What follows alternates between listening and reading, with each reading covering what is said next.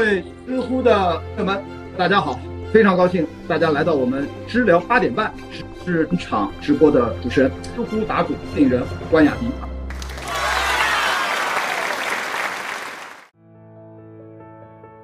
今天我们直播的主题啊是至暗、高光、转折、破局，工作如何塑造了我们？仍将继续和大家探讨与工作的灵魂之问。今天本场的各位嘉宾，让大家自我介绍一下吧。女士优先，孟唐。各位老师好，还有知乎的网友们，大家好，我是自由式滑雪空中技巧北京冬奥会冠军徐梦桃。请梁老师。大家好，知乎的朋友们好，我是河南大学的老师梁永安。谢谢梁老师。嗯，呃，刘老师，我是刘晴，是华东师范大学的政治与国际关系学院的老师。我自己研究的方向是政治哲学和西方思想史。高兴呢，我们今天在一起聊聊工作的话题，非常直接聊干的。先跟大家轻松一点，我觉得因为今天我就有四个关键词：至暗、高光、转折、破局。我想请三位嘉宾，让你们认领一个词儿，跟自己最息息相关、最想分享的一个词儿。孟唐，呃，破局吧。因为对于我来说的话，其实至暗之后，因为平常过去了，起我来说，北京冬奥会这期间，最最主要要做的事儿就是破局。梁老师，您第一直觉是什么？啊，我是转折，特别是这四十来年，我觉得转折是印象特别深，的有一些意想不到的转折，生总是不碰到一些没有准备好的转折，但是这个时候对人的推动力。这个人的打开的这种力量是特别大，但同时呢，又是犯错的这种概率也特别大。所以这个对我来说是印象特别深。好，那刘老师，我也是转折的。我我觉得现在整个世界和国家都好像在某种转折期，就是说以前的经验啊、成就啊、以前的那个整个呃为人处事的方式啊、计划，都好像在新的条件下多多少少失效了。所以人处在一个感到现在状态是一个临时状态，要回到一个正常，但正常是怎么回事，我们也搞不清楚。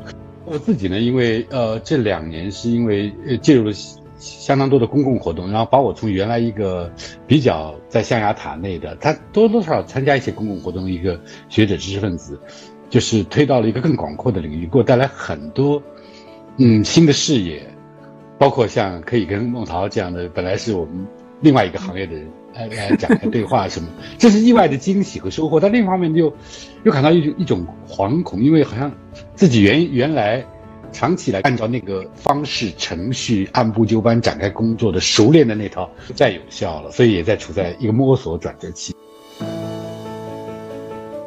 谢谢廖老师，我们真的还是蛮跨界的，没想到我们几位学者，那叫知识明星啊。体育明星这个时代不一样，所以两位选择了转折。其实我的反应是至暗。那 OK，每个人认领了这个词儿，我们下面就聊一个，还是因为今天聊工作，聊职场。第一个其实就要跟大家到底聊一聊这个工作的意义，这是最根本性的一个问题。想到知乎前两天发了一个短片，是九十二岁的许卓云啊，历史大家，他其实提到一句话，说其实工作是塑造自己。然后他说他自己九十二岁，工作对于他就是塑造了一个许卓云。那我想问三位老师，工作在你们的人生当中，它其实扮演一个什么样的角色？它起到了对自己人生什么样的意义？或者换个问法，就是拟人化一点说，他会是一个什么样的伙伴，还是一个什么样的人？至于你，是一个什么样的一个关系呢？好，一个直给的问题，谁先回答？我刚刚才想的那个问题，我就觉得不要用。比喻或者以你的方式，我说，呃，工作对我来说是个孩子。说你当然你可以选择不生孩子，对不对？你可以选择不工作。首先，这个孩子是是自己有选择，是选择了这个孩子。但一旦选择以后呢，你就没有那么多选择余地了，或者说你仍然有选择，你的选择余地就小，因为它变成一个你给定的责任。这个在各自给定责任当中呢，你你有一种，你是对他热爱的。就孩子不是说。这个孩子长大会给你带来什么好处？给你光宗耀祖，或者呃养老，工作对你来说可以带来这些效益上的、功用上的结果。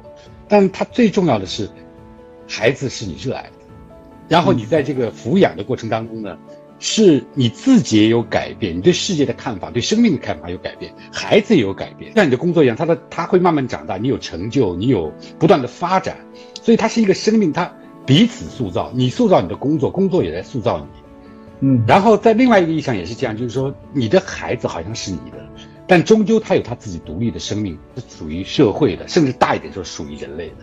你的工作也是，当时你的作品，像孟涛这样的比赛上那种业绩表演，是你做出的成就。但是，他一旦向社会展开，最后他自己有了生命。你比如你就 set 了一个新的记录，或者新的这个方式，像我们的作品可能汇入了专业的领域里边，它就成为这个专业领域的一个文献。最后呢，它具有社会价值和社会功用。所以这个跟孩子之间很像。最后呢，还有一点就是，无论这个孩子他最终取得多大的成就，或者没有如自己最初希望那样。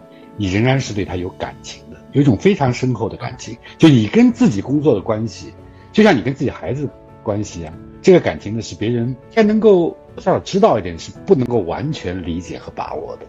你的一种寄托，是一种托付，就像就像孩子是你的某种寄托。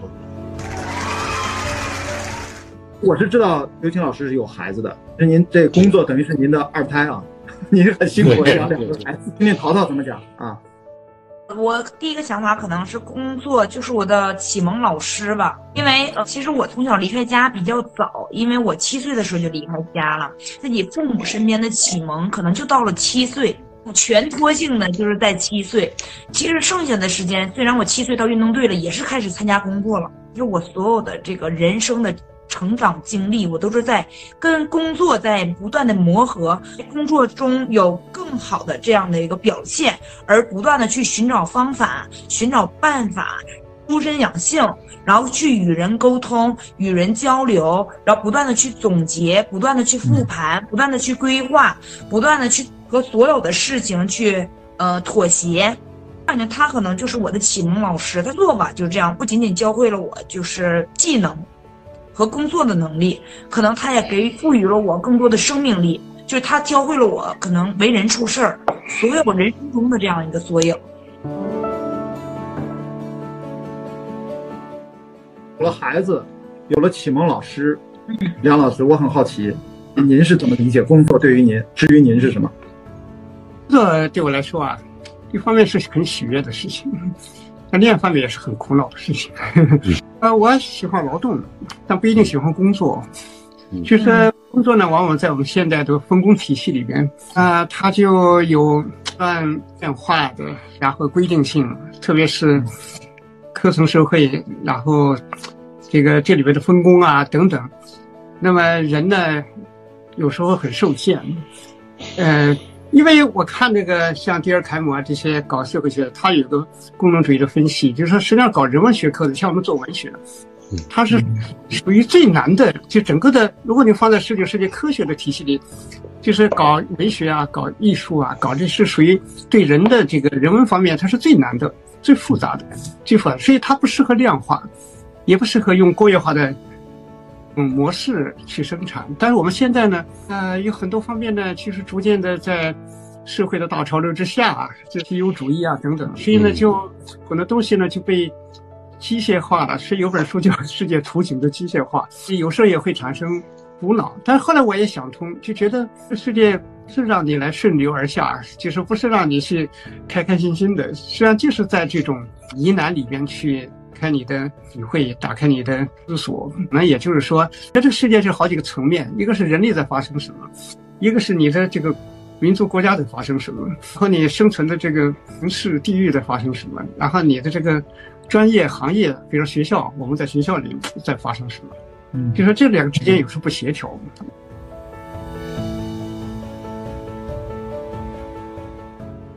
不是觉得好像工作对于您来说听上去比较复杂，而且难找到一个简单的描述，是吧？觉得梁老师一方面在谈自己的工作，另外一方面他离开了他特定的角色，他是站在一个更开阔的视角来谈人类或者现代社会 所有人的工作，他面临这样什么处境？他考虑过劳动分工都异化的影响。对这个我们可以展开谈。他想知道的是您跟您自己的工作的这个关系是什么？对，就是我觉得我还算是非常幸福的。就是我做了我最喜欢的事情，嗯，就说这个文学，尽管也现在人文学科也受到很多肢解，但不管怎么说，在世界上，我觉得我们做文学是最好的事情了，已经。呃，它不是完全面对现实的科学，就是它还是一个面向我们的复杂的、丰富的心灵和这个呃呃整个世界的可以先打开的一些方面，就像个堂吉诃德，但是比堂吉诃德幸运多了啊。下去，我突然意识到一个规律：三位讲完了，有没有发现你们三位有一点非常非常像，就是你们好像。基本上，不管他至于你是什么样的人或什么样的情感投入，好像一直在做这件事情。刘老师学习教学，梁老师不用说了，淘淘可是从小就，全世界到现在你拿了二十八个世界冠军了吧？还是有到三十个吗？我记得好像上次四个世界冠军。哦，对，是三十七个是世界杯分龄赛的冠军。对对对对对对对，四十四个。我其实好像略有一点不一样，就是我可能会把工作当成我的创业合作伙伴。就是你离不开他，但是你要面对各种不确定性。因为我其实是学电影、干电影，后来变向了户外运动员，然后现在又回来读书。好像我一直在在随着生活而发生一些变化，就跟三位略略不一样。所以我突然想到这个话题，好像对于我差异化。咱这个可以一会儿一会儿展开啊，因为你还年轻，你还在寻找嘛。然后像陶陶，我觉得他他是很年轻，但但是运动员是有特别的要求，就很早就要开始。也许他过了三十岁、三十五岁就重新开始一个，比如进入了演艺界，或者自己去创业了，或者也去读书了，对吧？所以每个人可能还是像我们梁老师那一代和我们，就是那个社会好像比较你你开始学了什么，你就是大概就干这一行。但我自己其实年轻的时候读的是理工科，化学工程，后来转向了人文。正好想追着您问，您之现在做的跟您之前读的不一样，这我是知道的。那现在如果给您一个完全抛开一切限定条件，这个问题问三位，你们有没有想过，如果重新选择，你们会选择别的工作吗？有没有这个可能？我自己有仍然有可能，但是仍然是在这个范围内，就是做一个文化人、知识分子，呃，做某一个领域的学者，因为他给我的整个的体验，你是热爱，而且在一定程度上说是擅长的。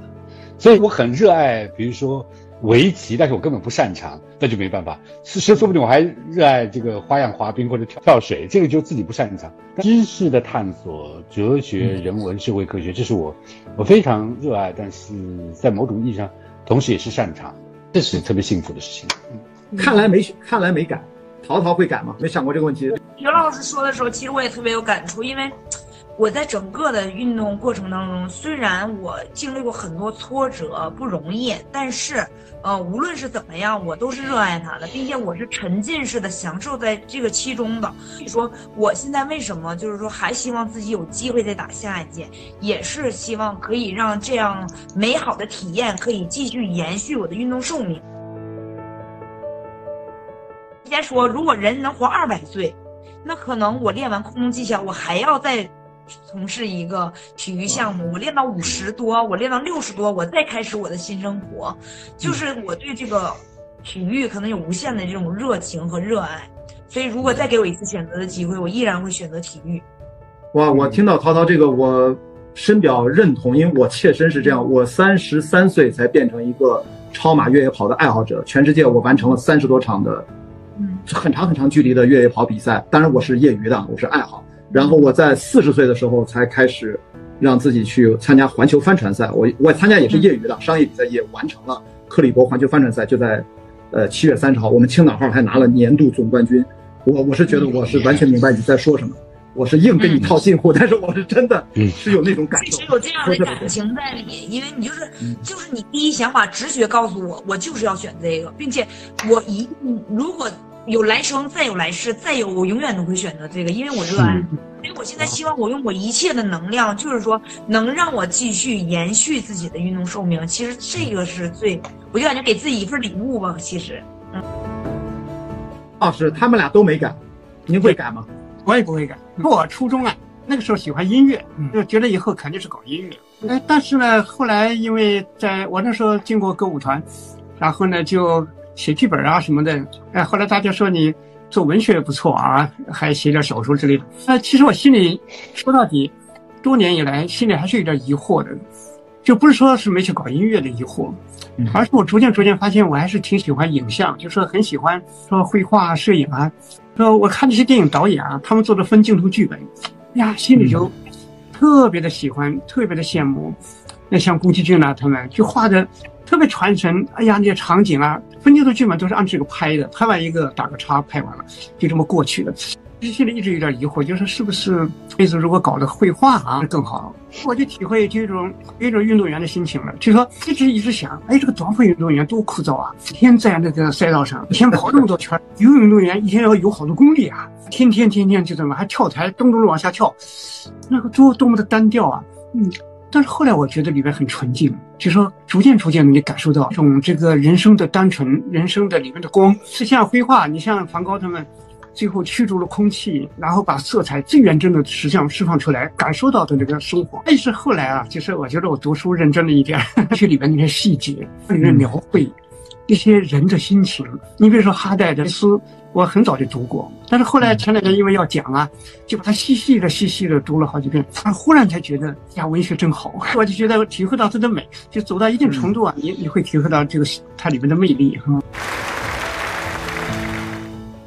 我觉得今天三位也是神奇，也是巧合啊！其实大家还是，还是基本上比较笃定。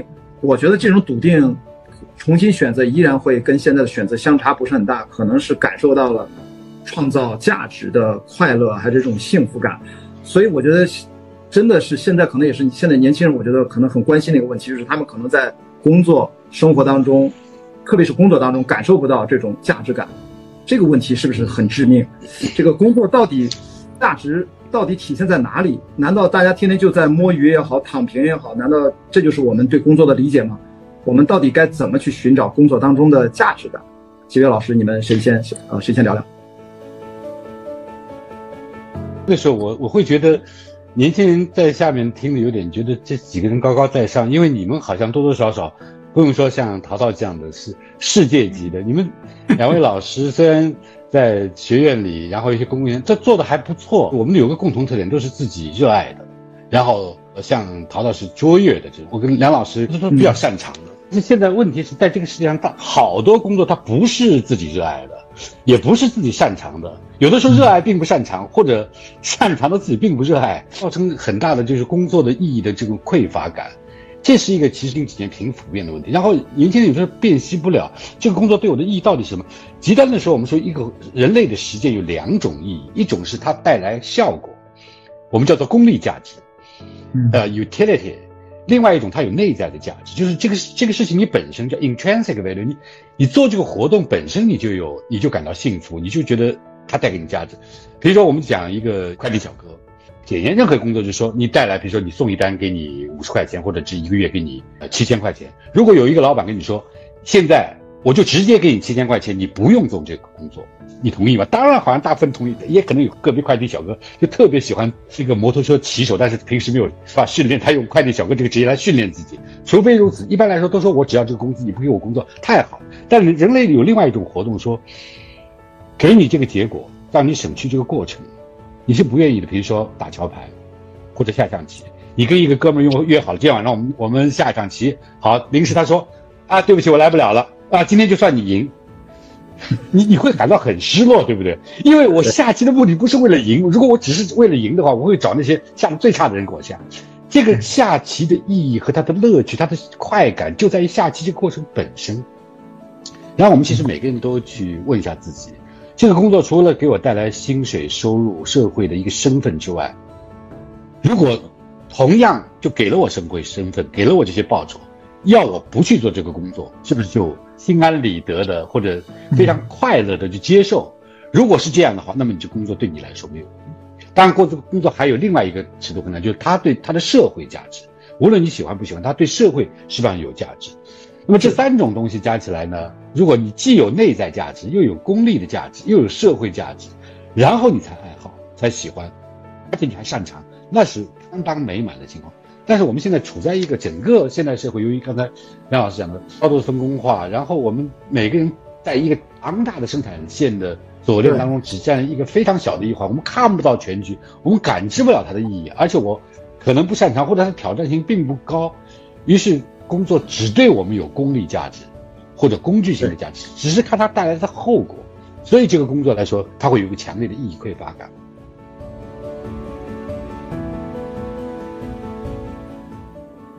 还是追问一个比较尖锐的问题。我看到评论区，刚才我们的网友有一位说了，其实想想那些富士康的在流水线上的工作的年轻人，对对吧？其实他们每天可能工作是机械单调，但是那个是一大批这样的普通的这样的，可能收入可能有高有低啊，略略不一样。这个价值感的寻找怎么办呢？呃，刘老师有没有补充？坦白说，在现代社会的这样一个形态没有办法根本解决，这所以这是一个很严重的问题。方面，你首先要保证它本来是为了谋生保障，就是它的功利价值或者结果性的价值，按照劳动法是给它保证。另外一方面就是说，在现代社会，由于工作不能提供完整的价值的时候，有许多工作，那么你要保持它和休闲的界限，你不能让工作无限的这个吞并你的闲暇，因为。有的时候，我们就把工作结束后休闲来发展一个人作为自己爱好啊、社交啊，在这里面发展出自己对生命的那个那个价值感和体验。如果工作又没有在有内在的价值，而且它又蔓延到我整个的这个闲暇休息时间，我会感到人生没有意义，感到人间不值得，这是一个一个问题。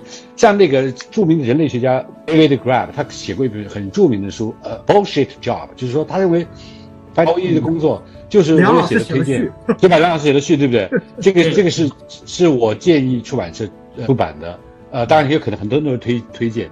就是说，他认为世界上好多工作是根本不应该发明出来，这种工作根本不应该做。我觉得，呃，Grab 他是有一点悲观了，而且他统计也遭到了一些同行学者的挑战。他认为百分之七十还是多少工作是没有价值的，但是这个这个可能是。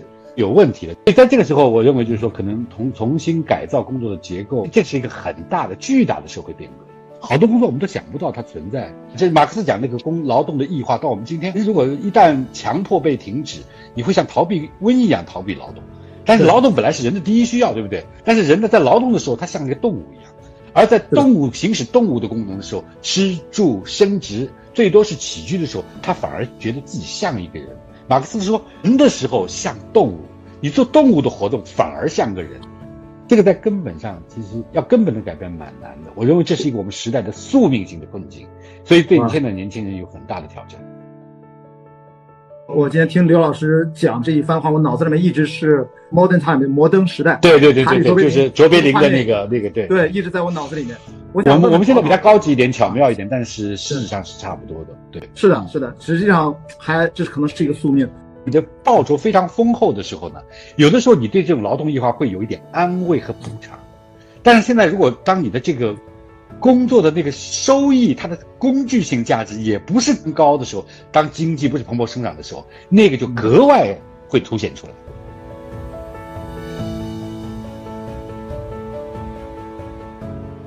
我觉得刘老师进入状态了。我觉得真讲到一些关键性的问题。其实我只是想追一下陶陶，因为我在认真的听。我我看到你也在认真的听。在运动员你熟悉的这个人群当中，你放眼望去，那是不是也会有类似这样比较消磨人？就有时候让人会运动员也觉得我这个价值感、意义感缺失。那这个问题怎么办呢？你是自己是怎么感受它，和怎么跟朋友、队友之间、教练之间去交流，去寻找这个这个价值感？从运动员的角度，明白，我就说说我自己的感受吧。因为我认为，在人生的长河里，说实话，就是，嗯，真的是没有人，嗯，就一帆风顺的。即使你是含着金刚勺。出生的，你也有你自己的烦恼。即使你不缺钱，不缺人服务你，不缺任何的事儿，但你的满足度也不一定就是你想要的。所以，我如果就说一下我自己的感受吧，因为也是我一直在强调的，包括我做呃开学第一课也是给孩子们就讲的时候，其实就是一个主框架的说啊，做好计划，做好这个预案。其实中心思想是什么？首先，我就会告诉自己。或者是告诉我身边的人，他近期比较迷茫。首先让他知道一件事儿，方向在哪儿，就是你要去哪儿，然后呢，你才定我怎么去，我用什么去，然后我这个过程当中，我我有弯路了，我怎么回来，然后是不是我想去的地方，你这些东西都要确认。我想成为什么样的人，就是我大概感受一下，就刚才说流水线的话，我认为人是这样的，他肯定首先会有一个目的，就是就是我的骨子里，首先我就想，哦，那在我从小的根深蒂固的这个思想和灵魂里，那就是我希望能成为奥运冠军，我希望能去有这样责任担当，我希望在异国他乡的时候也有更多的机会升国旗、奏上国歌。好好，你什么时候决定要把奥运冠军作为自己的人生目标的？几岁？我四岁半，可能我不知道什么是奥运冠军的时候，我就希望有这样的一个场场面和一个就憧憬就在我心里了。我第一梦想，然后才是因为我家里条件不好啊，我要去不断的去努力去拼搏，然后呃，就是在自己成长的过程当中，能适当的去啊减轻父母的压力，然后能给父母创造更好的生活，这是第二步，然后才是啊，我去我可以不断的去呃做我自己，例如现在。可能我把我应该做的事儿做了，做完之后了，我再做现在做一些想做的事儿，和一些除了训练之外的事儿。就是我的意思是，可能每一天，我为了什么而这个工作？那我可能就是流水线，我是工人。那我为了什么？我为了养家糊口。我是实习生，这段时间就是锤炼我的过程。你总要有一个目的，当你这个目的。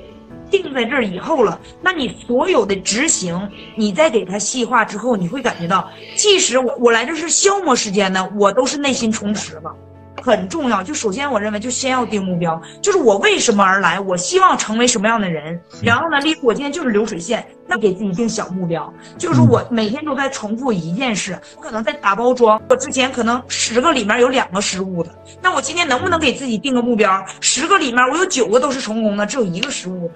我可以给自己定个小目标，十个流水线的活儿，我十个全部成功，然后我再给自己增加难度，我可不可以之前打十个包装一分零八秒，我今天可不可以五十八秒？为了热闹，我挑战一下，就淘淘，你是你这这是一个卓越者的回答，我觉得可能有有十万个人从小想当奥运会的冠军，结果九万九千九百九十个人都没有实现自己的梦想。你刚才说定一个目标，这个这个话。听上去好像非常合理，但是在这个世界上，在这个社会上有成千上万的大部分人，他们定不了这个目标。为什么定不了？他们不能接受这个目标，因为他接受这个目标的时候，他不是我最终想要的。他们也可能想要做奥运会冠军，但他们知道自己做不到，绝大多数人做不到，所以那个目标是被给予的。他说他非常不情愿地接受了那个目标。因为他如果没有这个目标的话，他可能就没有工作，所以那个目标是外在给他的。现在给我们讲的一个故事说，无论如何，既然你已经给定这个目标，你要试着喜欢这个目标，因为你别无选择。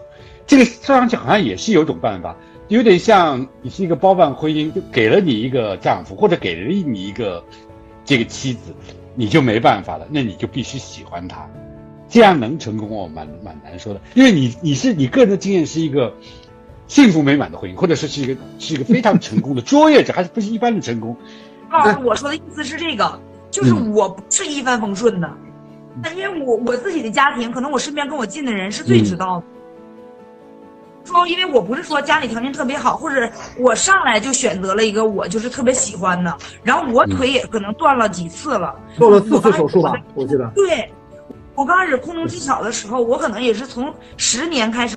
他他刚才我的话里边绝对没有意思说是你是轻而易举达成的，其实卓越和你的监控努力都是在那儿，这个大家都知道。对，我的意思是什么呢？就是说，一个工作就不是我来做的，那我认为还是要定目标。就是我会选择什么呢？就是我我在训练中啊，或者生活中也会有这样的一个情况，我是会这样的问我自己：第一，你要问自己，你是否想改变它？你想。第二，你要问自己，你是否有能力去改变它？能改变这个环境吗？你能突出重围吗？你是否有勇气挑战下一个？千千万万的人，我认为都有，但是我感觉就是应该通过我们这种就谈话吧，我感觉应该给他们方法。可能就是说以前只有一万个人，大家可能九千人都那么想，但可能我们把方法提炼出来之后，当然他依然肯定会有这样的人。但是呢，我们可以，我感觉我就是可以给他讲一个，就是说我遇到这种事儿的时候，我是什么样的一个方法。写出来问自己，他可能慢慢慢慢，可能就通过我们家的这样的一个引导，对吧？我们支持，我们去这样的去呃帮助他们这样的思维的一个转变，身边亲人的转变，朋友的转变。其实大家的思维就是共享的。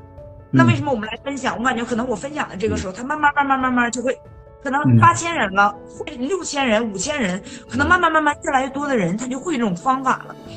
自己能不能改变？就首先我自己要不要改变这环境？好，我要改变，有没有勇气面对接下来所有的挑战？我有没有能力？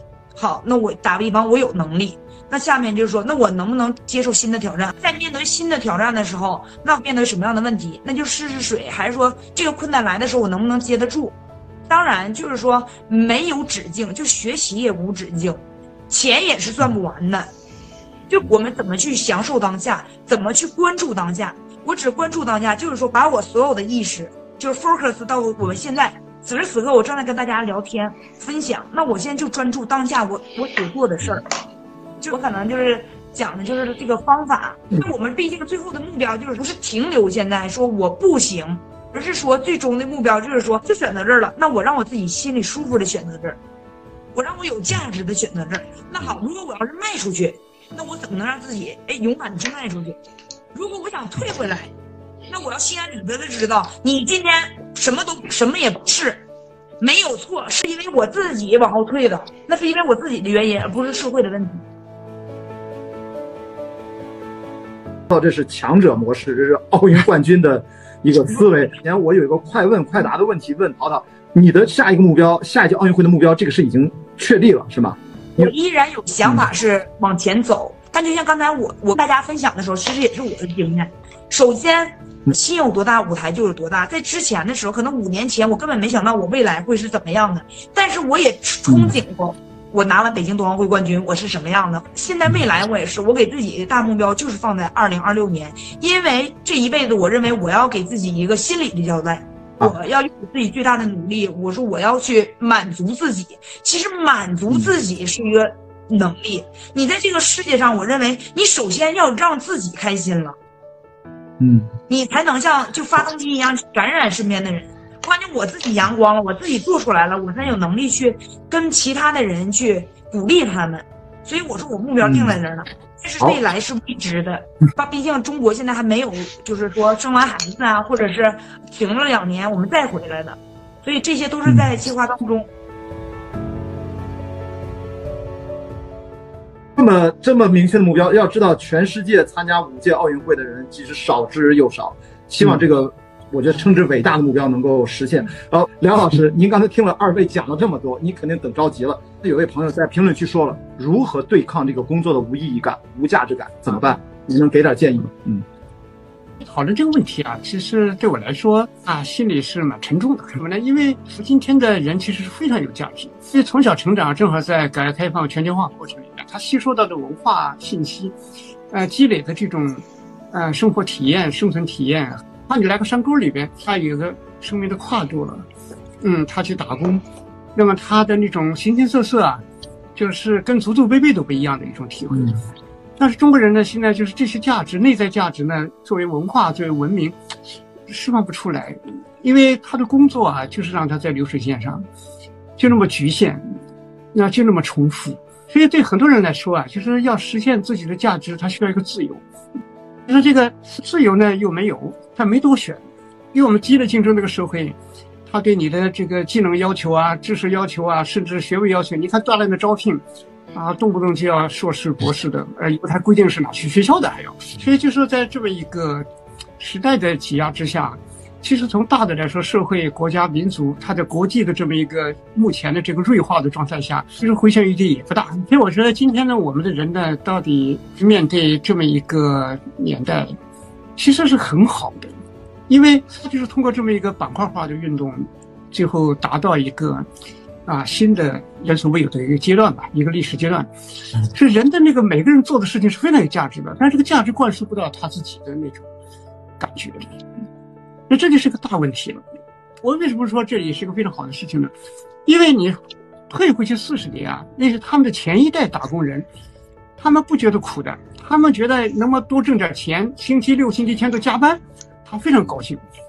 为什么呢？他的感觉不一样，他给孩子、给家里寄回去钱，啊，家里的生活改善了，然后能盖房子了，干什么的？我们农村的房子已经经升级了五次六次了，已经。传统家族社会的这样一个感情里边，他觉得自己有价值，他的价值呢就是给孩子、给家人。所以那个时候他的人是他不觉得苦，而我们今天的年轻人进步了，他的生活的要求和需求不一样了。那我在深圳十几年前就开始，一些八零后啊，一些。嗯，八五后什么的，他期末给他加班，让他工资奖金提两倍，他都不愿意干。就觉得我自己的时间，我自己的生活，因为尤其是我们在今天这个尺度上的劳动，就显得对人来说啊，这种规定性的太强。但其实我们回头看一看十九世纪啊，那个时候的原始积累时期，那才惨了啊！当时你看那英国工人，煤矿工人地下几百米啊，人家一点安全保证都没有，瓦斯爆炸是整整天有，生命都不保。那唯一的就是那个工资高一点，就像那个英国作家劳伦斯，啊，他写的那些家庭，为什么小学教师、女教师愿意嫁给煤矿工人，就是工资高一些嘛。今天我们的人对生活要求不一样了，是怎么实现这个价值？我觉得我们现在整体没有做好这些准备啊。一个小工的环境也是一个小小的共同体，每个人都带来了大量的文化因子，这些文化因子在我们在一个经济学思维里边。就人就变成了人力资源，是非常单面化的。他身上那些东西都释放不出来。那对人的这么一个价值判断，就是看你的输出，不看你的过程的。我知道陶陶其实今天晚上工作很忙。最后一个问题是要问一个还是比较尖锐的问题，就是大家都会在运动生活，在对于你是运动生涯和工作生活当中遇到迷茫，甚至咱们这个标题虽然你选的不是至暗时刻。但是我还是想问，有没有过真正的低落的时候？你自己遇到这种所谓的至暗时刻，或者迷茫，或者低落，你自己哪怕是你的啊冠军模式，你自己是怎么克服过去的？能不能跟大家最后啊分享一下？我认为首先就要有破局的思维，就是我自己感觉吧，因为平常冬奥会之后，或者是每一次受伤之后了，一下就元气就没了，你就突然间发现你前面还活蹦乱跳的呢。突然间你就坐在床上不能动了，一动不能动了。可能有些东西，所有的你的想法、你的计划，可能一下子就停滞了。尤其在疫情大环境的情况下，其实每个人都在做 Plan A、Plan B、Plan C。其实我感觉每个人都有很多很多自己的想法，或者说我只想执行一个方案，但是没有办法，大环境和现在所有的一切都在变，所以现在要有一个以不变应万变的心，也是我一直以来就是抵御我至暗时刻的一个秘诀。因为我认为，就是说，要有前瞻性的眼光，要有创新的思维，才能打破你的至暗时刻。这是我自己的一个感受吧。平常冬奥会的时候，我就跌在那儿了，可能我就是到谷底了，我就是不行。那大家就是说我，说实话，网友也说我，说你一直你心态不好，你就是心理素质不行。所以有的时候也自己在屋里说，可能夺冠军我心理素质不好，我也 会有抱怨。但是呢，说实话了。又能怎么样呢？生活还要继续向前，你还要继续从事这个空中技巧的这个项目，你还要承担起这份责任和义务，你要去打破空中技巧女队五块银牌的这个魔咒，你要去破局。你要去破局的时候，你主动就会去思考，对呀，怎么去配备啊？我自己哪些方面还不行啊？然后一定要学会陪伴自己，欣赏自己。你看得起自己了，那我做的任何事情都是有意义、有价值的。所以我就认为，那我可能挣五百块钱，我都是有价值的，我对社会都是有贡献的，方方面面，你有驾驭自己的能力，这是第一点；有做规划、有做计划呢，是第二点；以不变应万变的这种心态是第三；第四就是执行。当你想好了，所有东西都 OK 了，你就去坚定的走下去。当然，我也不知道结果会怎么样，但是我我在思考，我在努力，我能陪伴自己从谷底，然后给自己时间。给自己呼吸的空间，然后慢慢的去哎陪伴自己，鼓励自己再来，最后你就会发现整个的局面可能在你韬光养晦的那个时间段就打破了这个至暗时刻。就哪怕落到最谷底，也要爱自己，接受自己，千万不能把自己放弃了。因为很多年年轻的朋友，可能万一遇到点困难，他可能会有放弃的感觉。但是我听到涛涛从头到尾讲的是积极面对。没有任何的放弃，很棒。因因为你永远没有办法去掌握别人对你的评价，即使你最爱的家人，你如果永远赋予到别人鼓励我我才行，别人说我说你有价值才有价值，那永远我们都是赋予其他人的，而最终陪伴自己一生长河的肯定是自己。所以最后的就是说，谁能不能成功？我感觉今天我舒不舒服，主要靠自己。就我能给自己说舒服了，那就舒服了。我能肯定我自己了，那我就是认为我有价值的。哇，看到网友说了，淘淘太正能量了。这个我觉得不只是正能量的问题，这是一个冠军思维的问题。涛涛在打开自己的大脑，跟大家分享强者的思维啊，就是在在至暗时刻也能够自己走出来，而且还跟着跟今天我们这个破局还切题。谢谢涛涛今天讲了这么多，特别特别感谢。谢谢关老师，谢谢刘老师，谢谢梁老师。再见，网友们再见，拜拜。再见，涛涛，继续乘风破浪。好，拜拜。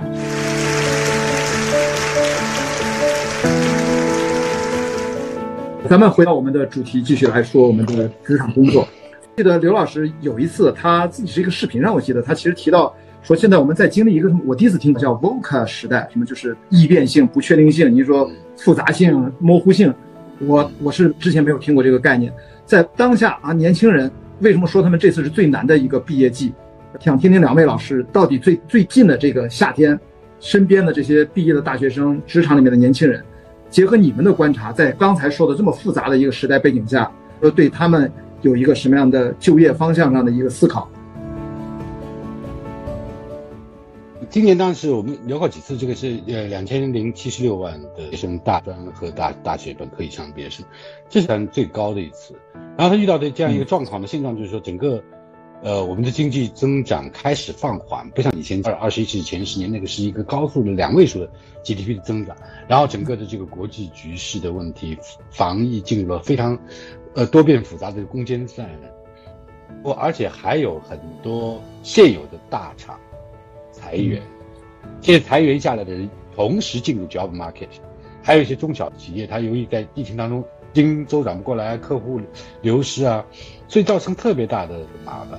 我我周围我自己的学生，我自己毕业的研究生还好，都还找到了工作。那有些呢，就是说，你说开始他许诺的那个薪资啊是这样，到其实到时候不不如宣传的好，有各种各样问题都都有。但我现在听到一种声音，就是我觉得是要回应一下，就是说你们现在孩子怎么这么娇啊？就有有四五千块起薪就不错了。然后你看你们现在怎么动不动说这个工作你没有意义？然后我们这一代人就是还有老一辈人，对不对？他们吃的苦比你们苦多了。我们那时候吃到的那个饭有没有现在盒饭的水平高？大概大概没有的。吃到盒饭就很幸福了。嗯。但是你想，你不能够用老一代的这种方式来要求你。对。让年轻人有历史感，看到我们今天的进步，呃，忆苦思甜，它是有意义的。让孩子们知道，历史到今天，它是某种成就的结果。但是人的观念的水位在提高，那你怎么不跟原始人比？不跟这个部落的时代人比，你那时候怎么还空调？现在孩子说你们不开空调就就就开始高喊了。以前就没有空调，不知道有这个空调，因为我们已经在这个每个时代的观念，它的标准，它的它的那个基准线是历史 setting 的。年轻人他们应该去懂历史，但是不能要求年轻人以我们受过的苦，他们就必须要受。如果这样的话，那社会的进步意义在哪里？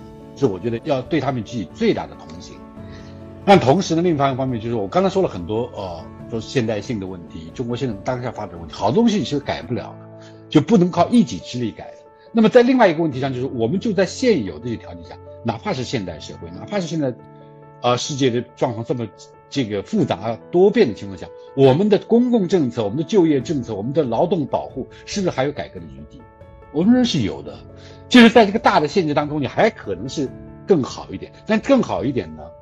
一个个人是无足轻重的，是无能为力的，所以就需要有一个公共的力量，大家能够通过商议、提建议、提好的方式来介入这个社会。因为你现在发现，你没有办法真正独善其身。如对每个个人来说，外部条件它是给定的，像重力一样，你没法改变。你你不能解决重力问题。你说啊，我我能飞起来、跳起来，不就取消重力？对每一个个人来说，外部条件就是重力。但是实际上它不是重力，它是有可能改变的。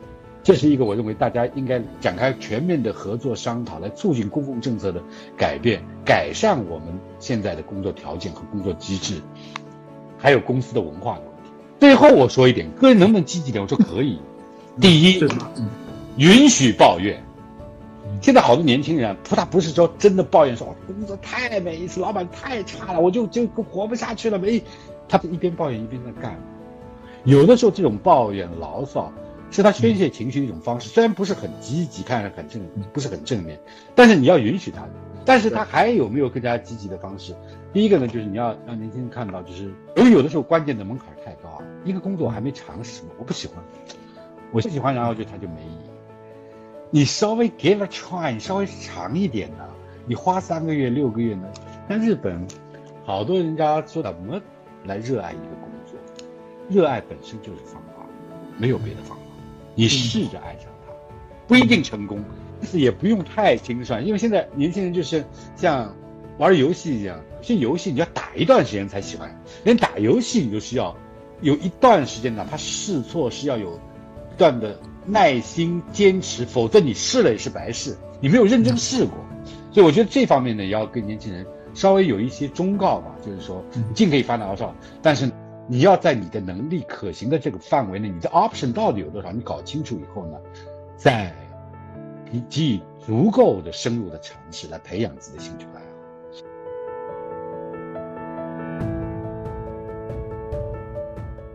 是知道梁老师有很多最近的言论，其实是还是蛮出圈的。对于年轻人的观点，比如说我我印象最深的是说，现代年轻人是他是没有理由佛系的，也就是说躺平是不行的。我想问问，就听了刚才刘老师说那么多，呃，梁老师有没有最近的什么观察？关于年轻人现在对于工作的态度，您最近有什么新的感受吗？年轻人关键你拥有什么呢？你最大的一个财富就是下一步。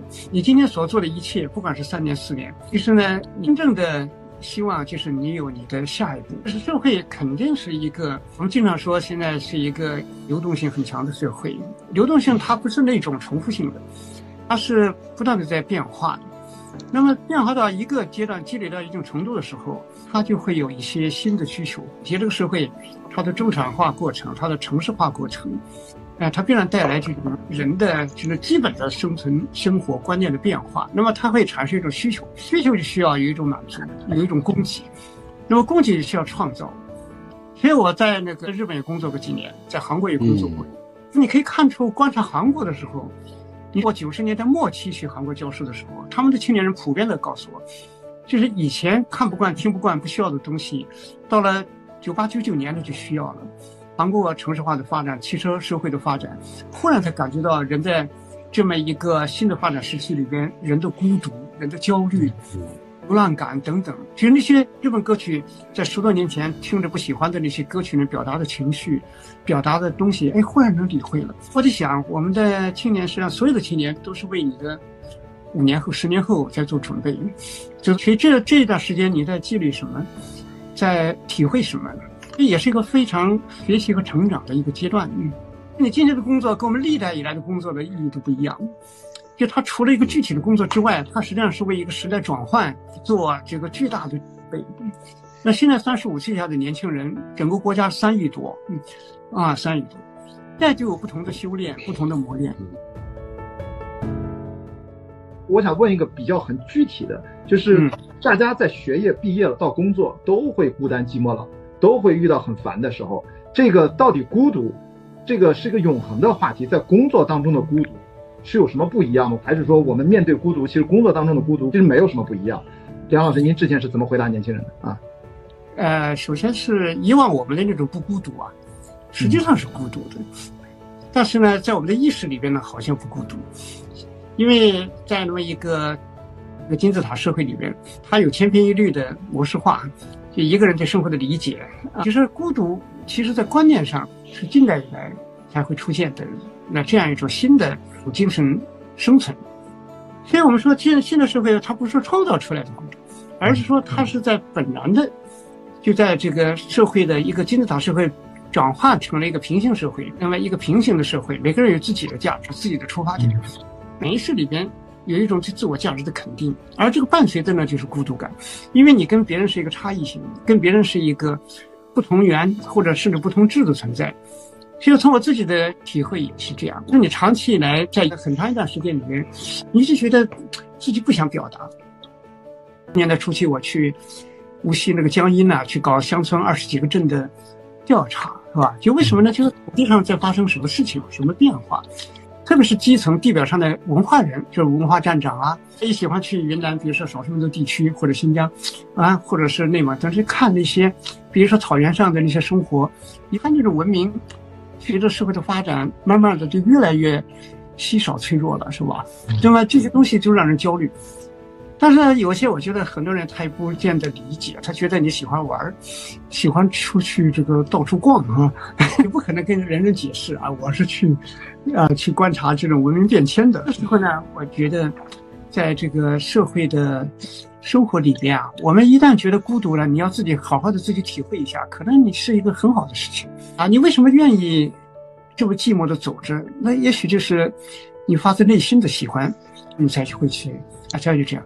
是有的孤独呢，是另外一回事儿。说有的人有高的优越感，就是知识最怕不消化，就是到了一定的程度，有了一些知识，然后忽然觉得自己与众不同，然后就有个向下俯视，那就会听不听不听不懂别人的话，啊，就觉得有些人，比如说现在网络时代，有的人在帖子上发这些东西，情绪可能那个一点儿，然后呢什么什么，就觉得很鄙视他，就觉得这个人，哎呀，没知识没文化。但实际上呢，可能你要更宽的去理解他的那个生长环境，他的那个逻辑等等，就是可能会有这些问题。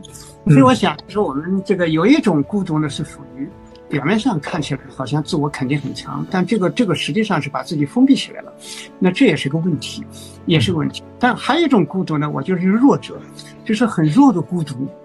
也非常的不好，就说有些你比如说恋爱过程里边，我觉得很多人为什么去谈恋爱，就是因为太弱了。太弱了以后呢，自己一个人就特别的难以忍受这个生活的这样的一种经济，然后呢就去独处啊，必须得搭班过日子，是吗？对对对对对对对，就是这种呢，有时候往往就是恋爱恋爱不好，恋爱不好，就说你不互相之间没有生命的相互之间的真正的这样一种。发现打开赋能，没有，没有，所以很多问题呢都是期待性的，就像王朔在八十年代写的那个，就是过把瘾就死一样的，两个人都枯竭，然后互相都期待，那到最后呢，互相之间都是有一种疯狂的虐待模式，嗯。啊，到最后真的分开了，才发现彼此还是啊内心深处很同病相怜，说明还是需要一个自己的信心和增长。如果从简单的角度，刘老师，你看啊，这梁老师肯定是他会联系到爱情，果然是爱情专家。但是在在工作当中啊，就是从您的角度，这个孤独实际上它应该不一定是坏事吧？我的切身感受是这样，您能不能相对怎么概括，给大家概括一下您的感受？孤独的其实有灵魂深邃，当然它有负面的一面，就是我们好像跟世界脱节了。你缺乏那个 sense of belonging，就是归属感。一个人其实他是需要跟某一个超越自己更大的存在相关的。为什么孤独是一个现代现象？刚才提到了，就是在传统的，比如说你去看有一本书叫《孤独传》嘛，他专门写孤独的思想史。在古代没有孤独，你可以有你你孤单一人，但是你你你跟一个更大的存在，比如上帝，你有宗教信仰，所以好像上帝与我同在。因为在中国传统社会有天道啊，有传统的礼法，啊你认同那个。那现在世界以后到这所有大的存大的这个鼻影，这个超越自己的更大的存在，都不是消失了，就是衰弱了，或者或者不再成为我们共同的信仰的时候，那每个人就变成孤单的个人。这时候呢，我们感到就是我们跟世界脱节了，失去了联系，于是情感依赖就特别重要，家庭、朋友、共同体、社群，然后特别是那个亲密关系。亲密关系，刚才梁老师说，现在人处在一个特别依赖亲密关系，所以。好的爱情是孤独的解药，但是它也是毒药，因为你依赖太多了，它一旦崩溃，然后你就更加孤独。其实你看，像这整个的歌曲里面，大概有百分之八十情歌，情歌里面百分之八十是苦情歌。那么职场上的孤独是什么呢？就是我们的我们在传统社会里，一个工作单位它同时是生活单位，就是它比如说一个作坊，一个工匠作坊、木匠作坊。他们是亲戚、熟人、邻居组成的。他们一边在做工，一边就把家事儿就聊了，然后感情也培养了。物质冲他，所以在这个他们传统的这个作坊工作单位里边，生活世界和系统是不分的。就生活世界的逻辑是生产性、效率，而，呃呃，系统的逻辑是效率、生产性 （productivity），而生活世界是爱与关怀，是情感。但在现在职场上，少废话，别跟我说你私人的事情，我们就完全是个系统，是一个完全取用关系、功能导向。一个大公司它能不能运转，它靠每个部门，它是以你的功能来，来衡量你，来测评你的。而在一个传导的小部门，我我们对每个人是以你能够行使什么功能，你能不能完成这个工作的 KPI 来，所以对在在这个职场里边是没有人的，只有人的功能。也就是说，如果这个人的功能能够被 AI 取代，我根本不需要你这个人。就是现在的职场，它不能够给人提供任何意义的这个 sense of belonging 归属感，它只有功能。你功能好，功能差，但现在其实公司开始意识到这个问题，因为现在工作占的人类生活的比重太大了。于是呢，我们开始考虑，就是说，哎，搞点团建啊，加强加强友情往来。因为我就是给人家讲领导力嘛，领导力现在需要很高的眼界，和领导者他不光是一个传统意义上的管理者，他必须是一个具有想象力的艺术家，要让生活世界的那种关切、友爱、关怀。渗透到这个工作场所里来，让它不完全变成一个赤裸裸的、干燥的、冷冰冰的功能运转机器。这是我们重建职场文化的一个使命，也是当代新一代领导力领导者他需要来来想象和改变的事情。谢谢这个刘老师，刘老师今天说了这么多，其实我们还有很多问题，我后面几个问题我就尽量。挑几个重要的、简短，咱们来互相来回答。我就给大家一些更直给的，比如说我看到一个问题啊，收集上来的就问的非常明确，就说到底是人生假设二十五岁的话，选择大城市的一张床呢，还是选择小城市的一套房？这背后能简单这个逻辑，您二位做什么选择？咱能不能快问快答一下？我觉得说点实在的，因为刚才的概念聊的比较多啊。嗯，我觉得就看你喽。对，在大城市里得到一张床。嗯，大家躺在床上的人感受是不一样的。你是用多大代价换了这张床，对不对？你的代价可能是你可以算的，可以是不能计算，你要衡量。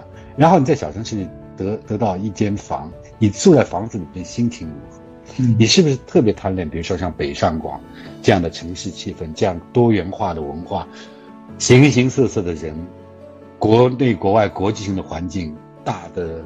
活动、演唱会、话剧、歌剧，各种各样。你说这些东西，其实我看看视频就够了。我要 fine，就完全取决于你是什么样的人，他没有一个统一的答案。就每一种生活都有它代价，是一个非常交给你自己选择的这个现实。青春的时代啊，年轻的时代，最重要的东西是什么呢？就是你的呃不断的成长，不断的跟这个世界看到更多。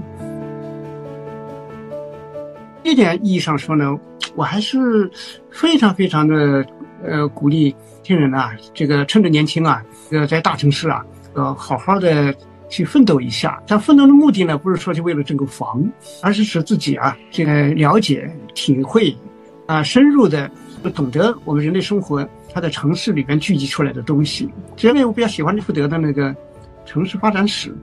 哎，这城市不光是一个物理空间吧，它其实是一个心理的、文明的、精神的，它的一个流动和聚集，其实对年轻人和女性都是特别有打开感的。